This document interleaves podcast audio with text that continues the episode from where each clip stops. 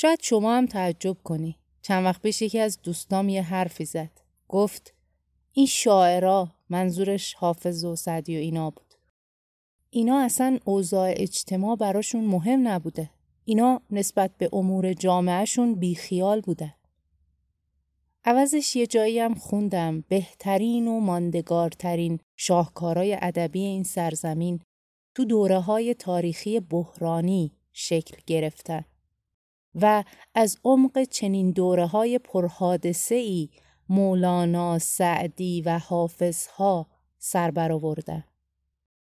جدای از اینکه یه اثر هنری یا ادبی چه ویژگی هایی داره که ماندگار میشه فقط می‌خوام به کسانی که مثل دوستم فکر می‌کنن بگم به نظر من ما یه گنجینه ای داریم به اسم ادبیات فارسی که اتفاقا در دسترسمونم هست و می‌تونیم ازش برای حال خوب، رشد و حتی ساختن زندگیمون استفاده کنیم. تو اپیزودهای قبلی هم سعیم این بوده که به جنبه های کاربردی کلام بزرگان بپردازم. جنبه هایی که کمکمون می‌کنن نگرش بهتری به زندگی داشته باشیم و بتونیم حداقل حداقل برای خودمون در مقام یه فرد از جامعه یه انسان کاری انجام بدیم یا قدمی برداریم. سلام من محبوبه شریعتی فکر می کنم عشق داند که در ورای اتفاقات مختلف زندگی چه چیزهایی نهفته است.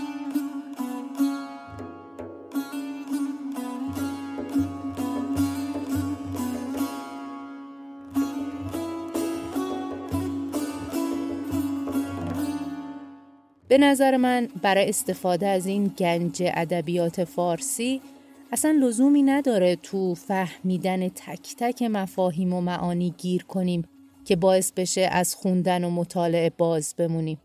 بعضی وقتا همین لذت خوندن برای رسیدن به حال خوب کفایت می‌کنه. باید بخونیم تا کم کم با کلام آشنا بشیم و به مرور راه فهمیدن معنا هم برامون باز میشه. یکی از زیباترین اشعاری که می‌شناسم و صرف خوندنشم خیلی لذت بخشه ترجیع بند حاطف اصفهانیه. شعری که هم از لحاظ کلام و هم از لحاظ معنا جایگاه خیلی بالایی داره و اتفاقا اونم توی دوره سخت تاریخی سروده شده. این منظومه نقض پرمغز پنج تا بند داره که با این بیت معروف به هم وصل میشن. که یکی هست و هیچ نیست جز او وحده لا اله الا هو از اونجایی که پرداختن به کل شعر از حوصله یه اپیزود خارجه از بند اول سری رد میشم تا به دو بند آخر شعر برسم که برای خود من خیلی تأثیر گذار بوده و هست.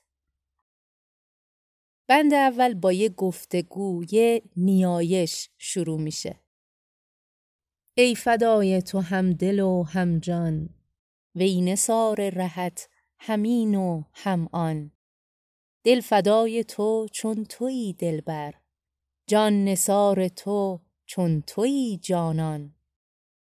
دل رهاندن ز دست تو مشکل جان فشاندن به پای تو آسان. راه وصل تو راه پر آسیب درد عشق تو درد بی درمان بندگانیم جان و دل بر کف چشم بر حکم و گوش بر فرمان در ادامه و تا پایان بند سوم حال انسان عاشقی رو می‌خونیم که مبتلا به درد و سوز عشق و با حیرت و شوق میره بین انسانهای مختلف با دین و آین متفاوت. تو این جستجوی پرشور اول به دیر مقان عبادتگاه زرتشتیان. به اونجا می‌رسه و بدون اینکه از مذهبش بپرسن برای اینکه یه عاشق زار و سرگردان میبیننش جام شراب سوزانی به دستش میدن که عقل و هوش و کفر و ایمانو میسوزونه. هجاب ها کنار میرن و می‌بینه که تمام اعضای بدنش دارن شهادت به توحید میدن. مست افتادم و در آن مستی به زبانی که شرح آن نتوان این سخن می شنیدم از اعضا همه حتی الورید و شریان که یکی هست و هیچ نیست جز او وحده لا اله الا هو. خیلی قشنگه. تو تذکرت الاولیاء عطارم اومده زمانی که منصور حلاج و دار زدن از تمام اعضای بدنش بانگ انالحق بلند بود.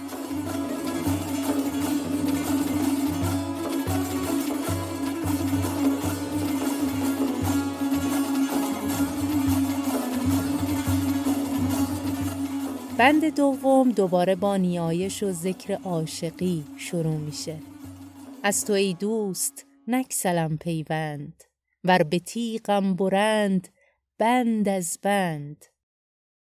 عاشق واقعی که تو این مسیر گام می‌ذاره ترسی نداره که جانش در راه معشوق صرف بشه. اینجا آدم یاد همه عاشقان تاریخ میفته که سرفرازانه در قمار عشق جانشونو باختن.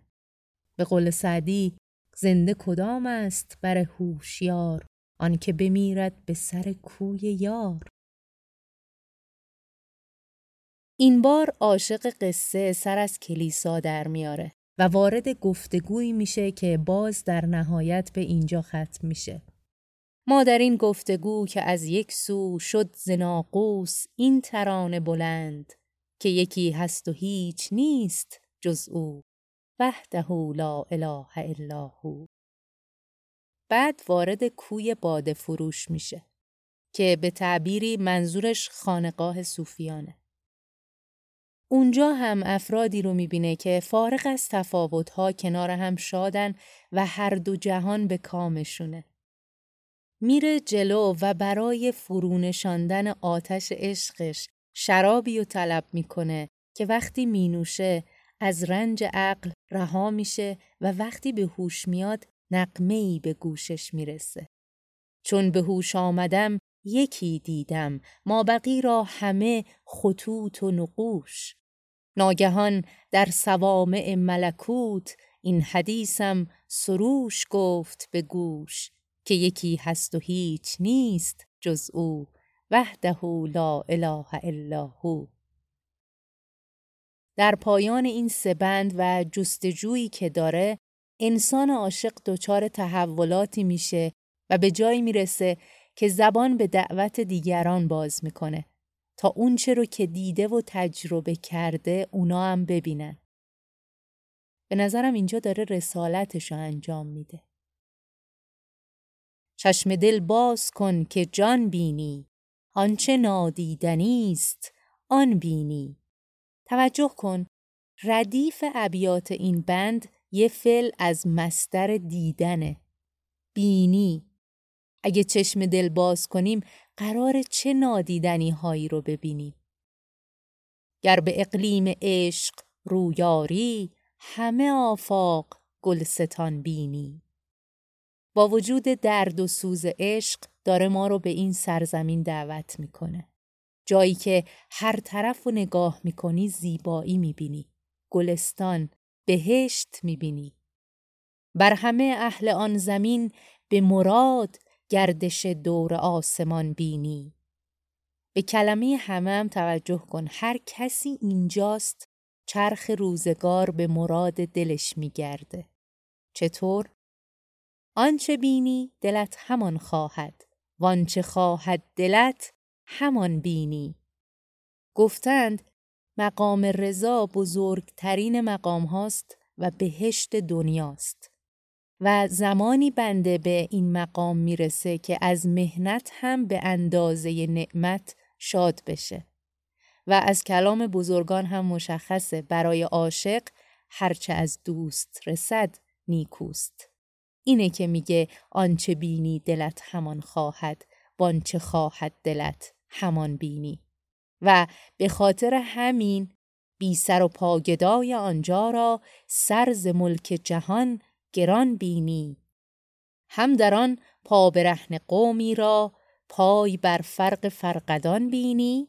هم در آن سر برهن جمعی را بر سر از عرش سایبان بینی.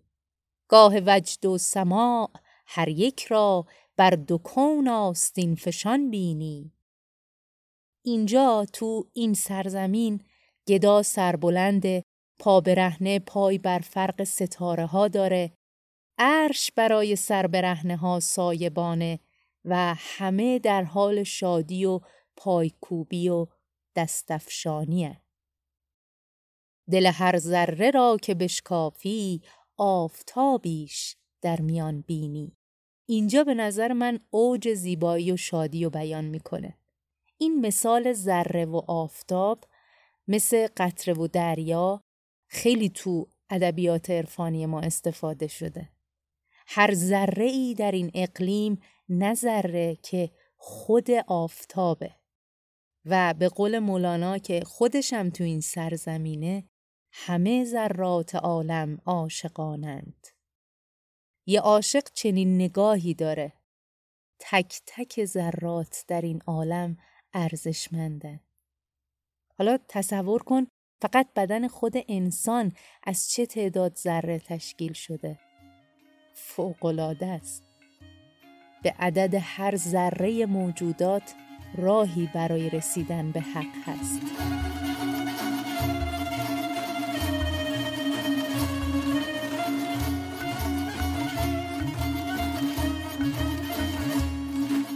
حالا دونستی که با قدم گذاشتن به این سرزمین چیا می‌بینی؟ پس هرچه داری اگر به عشق دهی کافرم گر جوی زیان بینی داره قسم می‌خوره به ایمانش اگه هر چیزی که داری رو برای عشق دادی به اندازه یه دونه جو هم ضرر نمی کنی. در غیر این صورت من کافرم. خب مگه ما چی داریم؟ چی داریم که به پای عشق بریزیم؟ غیر از مادیات که اول از همه به نظرمون می‌رسه اعتبار، آبرو، غرور، تکبر، منهای کاذب که تازه اینا ظاهرا دارایی های ما هستن.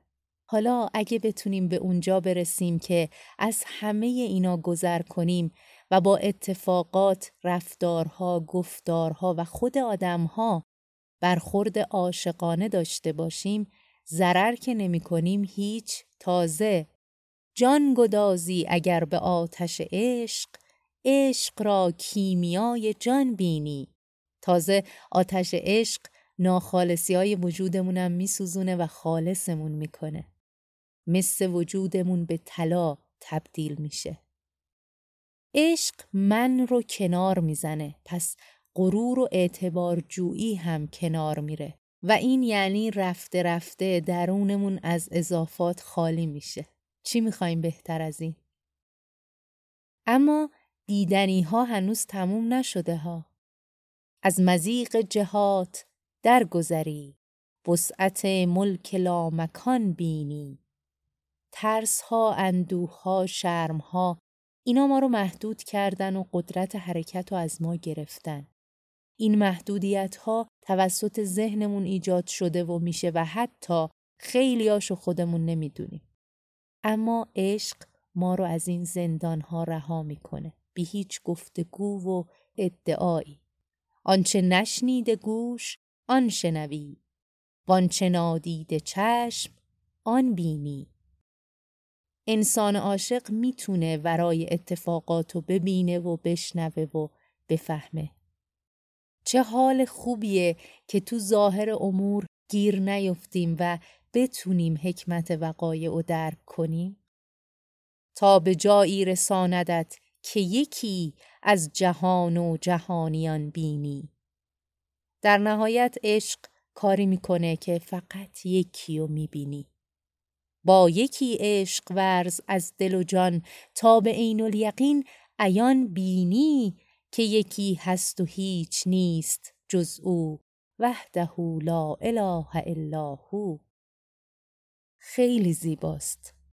درسته که انسان عاشق به هر چیزی تو این عالم عشق میورزه ولی دل جای خداست و اصلا به خاطر خداست که میشه همه چیز و همه کس و دوست داشت. چون همه تجلی او هستند. در رابطه با همین مفهومه که قبلا گفتیم تو عشقای مجازی گیر نکنیم. عشق به غیر خدا می‌تونه مبدع حرکت باشه اما باید پیش رفت. و در نهایت دل باید از غیر خالی بشه چون غیری وجود نداره. چون یکی هست و هیچ نیست جز او.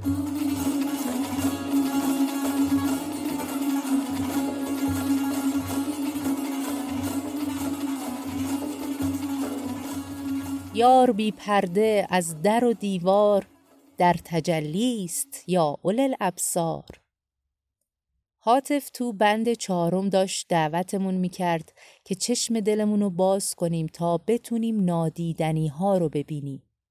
اما اینجا میگه حالا بیا بهت بگم که با همین چشم سر هم می‌تونی ببینی چون یار در گوش گوشه این عالم آشکاره.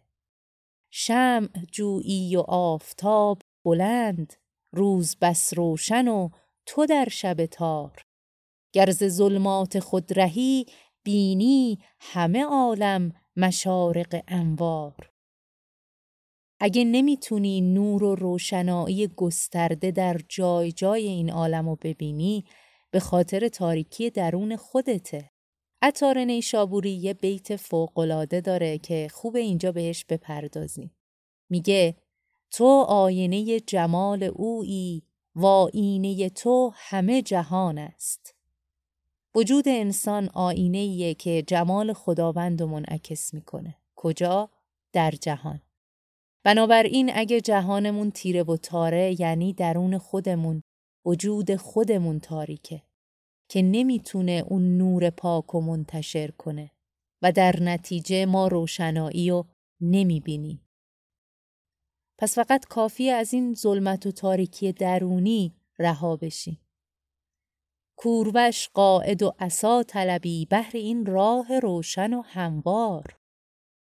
جالبه انسان عاشق که تو بند سوم این شعر متوسل به پیر باد فروش شد تا آتش عشقش و فرو بنشونه اینجا و در بند آخر به درجه ای از پختگی رسیده که میگه این راه انقدر روشنه که نیازی به راهنما و تکیهگاه نیست. در واقع تو که از سیاهی های درونت نجات پیدا کردی مسیر برات روشنه از نور گسترده حق. چشم بکشا به گلستان و ببین جلوه آب صاف در گل و خار. زاب بیرنگ صد هزاران رنگ لاله و گل نگر در این گلزار اینجا برای اینکه توجه ما رو به حضور خداوند در تک تک ذرات جلب کنه یه مثال می‌زنه. درست خود آب و در صورت گلها نمی‌بینی اما اثرشو در هر گوشه باغ میشه دید. از آب بدون رنگه که این گلهای رنگارنگ جلوه پیدا کردن. میگه چشم بکشا و ببین. یار بی پرده از در و دیوار در تجلی است یا اول الابصار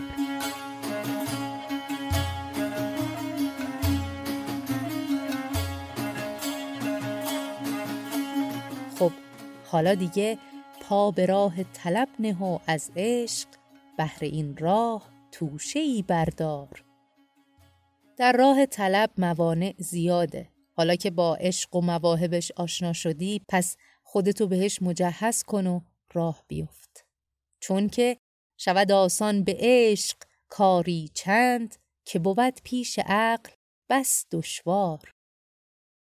این بیت خیلی الهام بخشه. وقتی که آدم احساس خستگی می‌کنه نمی‌دونه چی کار باید بکنه تو کار خودش میمونه یادآوری یه همچین بیتی می‌تونه به آدم نیروی دوباره بده. چون در واقع عقله که به موانع فکر می‌کنه. ترس ایجاد می‌کنه و باعث میشه نتونیم قدم برداریم. اما عشق متفاوت عمل می‌کنه. ورای چیزایی که در نگاه محدود ذهنمون وجود داره. یارگو بالقدو و آسال یارجو بالعشی و الابکار چقدر قشنگ از اشارات قرآنی بهره برده تو راه که اومدی هر لحظه فکر و ذکرت یار باشه. و صد رهت لنترانی ارگویند باز میدار دیده بر دیدار. و حتی در برخورد با سختیا امیدوار باش قافل نشو و ادامه بده. تو آیه 143 سوره عراف اومده که موسی به خدا گفت خودتو به من نشون بده. ارنی. و جواب شنید لن ترانی. تو نمی‌تونی منو ببینی. از این تعبیر قرآنی خیلی توی اشعار استفاده شده. شمس تبریزی تفسیر جالبی از این آیه داره و در نهایت نتیجه می‌گیره که انسان باید به خودش نگاه کنه تا خدا رو ببینه. و اشاره داره به جمله معروف من عرف نفسه فقط عرف ربه هر کس خودش رو شناخت خداش رو شناخت. و جالبه که تو این حدیث پیامبر اسلام نمیگه هر کس خودش رو شناخت خدای خودش رو خواهد شناخت. میگه همین که خودش رو بشناسه خداش رو می‌شناسه. با این توضیح دوباره به همون یادآوری میشه که باید پیوسته به خودمون نظر کنیم. این که میگن تو هر اتفاقی اول به خودمون رجوع کنیم. وقتی چیزی باعث ناراحتیمون میشه اول باید ببینیم چی درون ما وجود داره که داریم این تجربه رو از سر میگذرونیم. چه درسی رو باید بگیریم یا چه قباری رو باید از دلمون پاک کنیم. حواست هست چقدر این مطالب به هم پیوستن؟ اگه تاریکی های درون پاک بشن روشنایی رو می‌بینیم. اگه نفس، غرور، منها کنار برن می‌تونیم ببینیم. تا به جایی رسی که می نرسد پای اوهام و دیده افکار. این راه تو رو به جایی میرسونه که فکرشم نمی‌تونی بکنی. باریابی به محفلی کانجا جبرئیل امین ندارد بار ظاهرا اینجا داره به معراج پیامبر اسلام اشاره می‌کنه اونجایی که جبرئیل دیگه جلوتر نمی‌تونه بره. و مولانا خیلی زیبا اینو بیان کرده که خوندنش خالی از لطف نیست. باز گفت او را بیا ای پرد سوز من به اوج خود نرفتستم هنوز. گفت بیرون زین حد ای خوشفر من گر زنم پری بسوزد پر من. حاطف میگه تو می‌تونی به چنان جایگاهی برسی. اصلا به نظر من به ما آدمهای معمولی جامعه داره میگه. مایی که درگیر مشکلات و روزمرگیامون هستیم. داره ما رو با این راه آشنا می‌کنه و دعوتمون می‌کنه که بهش قدم بذاریم. پا به راه طلب نه و از عشق بهر این راه توشه ای بردار. من فکر می کنم اصلا یکی از مهمترین درس های انسان های بزرگ تاریخ بشر به ما همینه که شما هم می‌تونید اگه طالب باشید. خب تا اینجا فهمیدیم که کجا باید بریم و چطور. این ره آن زاد راه و آن منزل. مرد راهی اگر بیا و بیار. ورنه ای مرد راه چون دگران یار میگوی و پشت سر میخوار این راه که البته مانع و سختی هم کم نداره. همون اولم گفت راه وصل تو راه پر آسیب. توشه راه هم عشق که کارها رو آسان می‌کنه و منزلم که توصیف کرد جایی که پای افکار و اندیشه بهش نمی‌رسه ورای تصور و درک ماست. حالا اگه مرد راهی بیا با این توشه در این راه گام بزن. اما اگه مرد راه نباشی مثل خیلی ها تعلل می‌کنی و بهانه میاری. یار میگوی و پشت سر میخوار. البته تو پرانتز بگم که مرد در اصطلاح عرفانی ما کسیه که در راه سلوکه و منظور جنسیت مرد نیست. به نظرم شاعر اینجا حجت و تمام می‌کنه. ما حق انتخاب داریم بین اینکه با عشق قدم برداریم یا با عقل بهانه جو. فقط باید حواسمون باشه که عقل محدودمون می‌کنه. همونطور که مولانا میگه عقل گوید شش جهت حد است و بیرون راه نیست. عشق گوید راه هست و رفته ام من بارها شش جهت که یعنی بالا پایین چپ راست جلو عقب عقل محدود به همین شش جهت. ولی عشق فراتر از ایناست. راههاش بیشماره. قبلا هم حاطف گفت که با عشق از مزیق جهات درگذری. وسعت ملک لامکان بینی.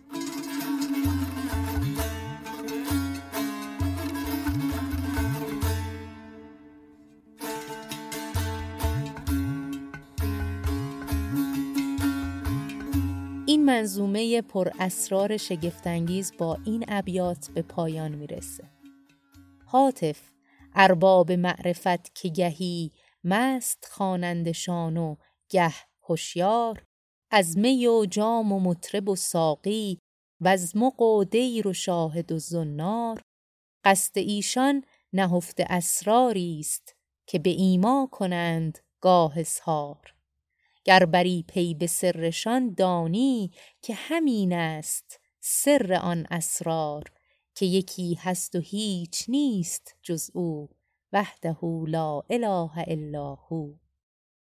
همه اینایی که گفتیم همه کلماتی که در قالب سخن ریخته شد شراب و دیر مقان و بقیه همه برای بیان اسراری بود که تو این معنی خلاصه میشه. همین که هیچ نیست جز او همه اوست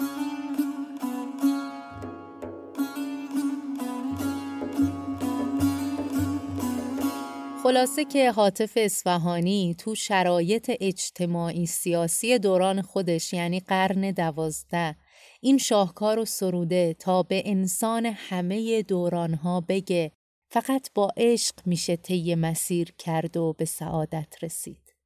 اگه جهانمون ظلمانی جنگ هست، دشمنی هست، برای اینه که درونمون رو از ظلمات پاک نکردیم. آینه درونمون از کینه و دشمنی قبار گرفته و سیقلی نیست تا نور خدا رو منعکس کنه. فقط کافیه به اقلیم عشق روی بیاریم تا همه آفاق گلستان بشه.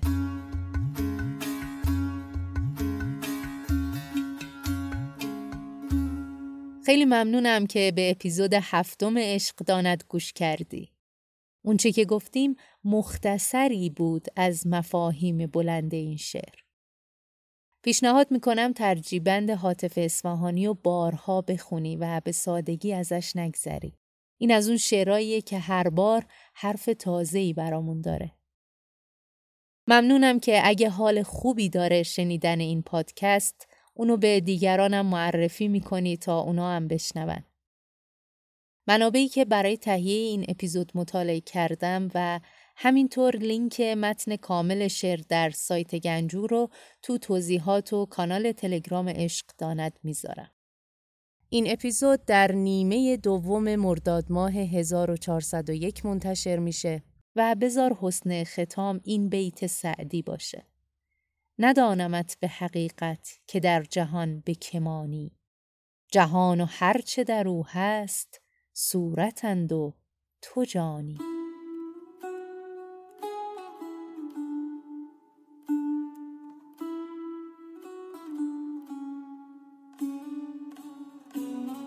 و خلاصه کلام این که عشق باشد و نور باشد و لبخند.